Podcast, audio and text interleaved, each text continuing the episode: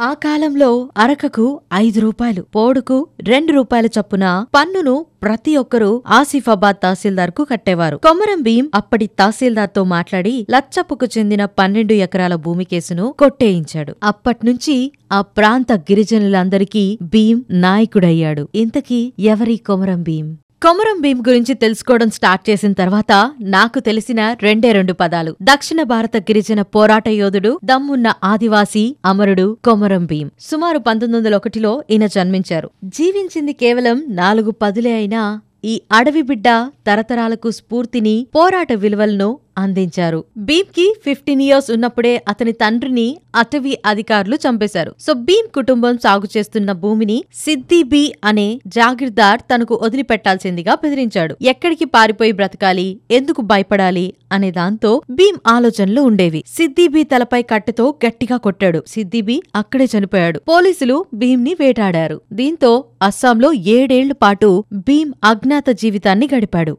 అక్కడ నుండి భీమ్ జీవితం పూర్తిగా మారిపోయింది. మా గ్రామం మా స్వరాజ్యం అనే నినాదం విఫలమైన సుద్దాపూర్కి తిరిగి వచ్చి పెత్తందారి వ్యవస్థ కింద నలుగుతున్న తన జాతి విముక్తి కోసం జల్ జంగల్ జమీన్ తమదే అంటూ గర్జించాడు. స్వయం పాలన పన్నెండు గ్రామాలతో స్వతంత్ర గోండు రాజ్యం కావాలని ఆసిఫాబాద్ కలెక్టర్తో చాలా వరకు చర్చలు జరిపింది భీం మాత్రమే. పరిష్కారం దొరకలేదు. దీంతో నిజాం రాజును కలవడానికి హైదరాబాద్ వెళ్ళాడు కాని నిజాం నుంచి అనుమతి దొరకలేదు. ఇక గెరల్లా అనే పోరాటంతో నిజాం సైన్యాన్ని ఎదుర్కోవాలి అని నిర్ణయించుకున్నాడు. ఈ పోరాటమే తన జీవితంలో పెద్ద మలుపు తీసుకొచ్చింది.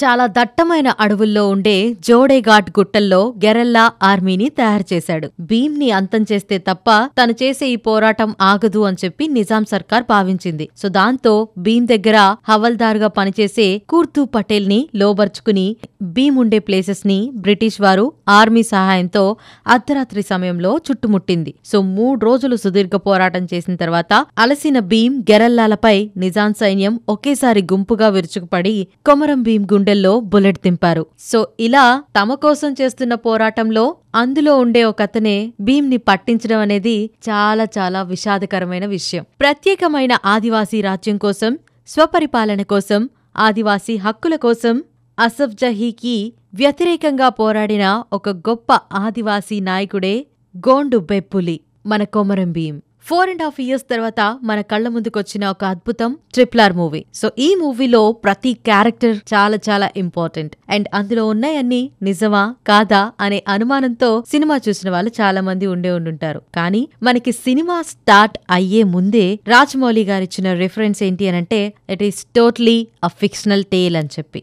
కాకపోతే ఇందులో ఉన్న క్యారెక్టర్స్ ఆల్రెడీ మన కోసం ఫైట్ చేసిన వాళ్ళవి అని మాత్రమే చెప్పారు. మన ఆంధ్రప్రదేశ్ తెలంగాణ రాష్ట్రాల్లో ఫారెస్ట్ రైట్స్ ఆఫ్ ఆదివాసీస్ కోసం పోరాడిన వ్యక్తులే అల్లూరి సీతారామరాజు కొమరం భీం ఈ ఇద్దరు ఒకే ఏజ్లో పుట్టలేదు ఒకే ఏజ్లో పెరగలేదు. కానీ వాళ్ళ ఆలోచన తత్వం మాత్రం ఒకటే అవడం వల్ల ఈ సినిమా సాధ్యమైంది. ఈ లెజెండరీ ఫ్రీడమ్ ఫైటర్స్ గురించి ఇంత ఫిక్షనల్ స్టోరీ అయినా కానీ ఇంట్రెస్టింగ్గా మనందరం చూడ్డానికి మనందరిలో ఉన్న ఒకే ఒక ఎమోషన్ సినిమా.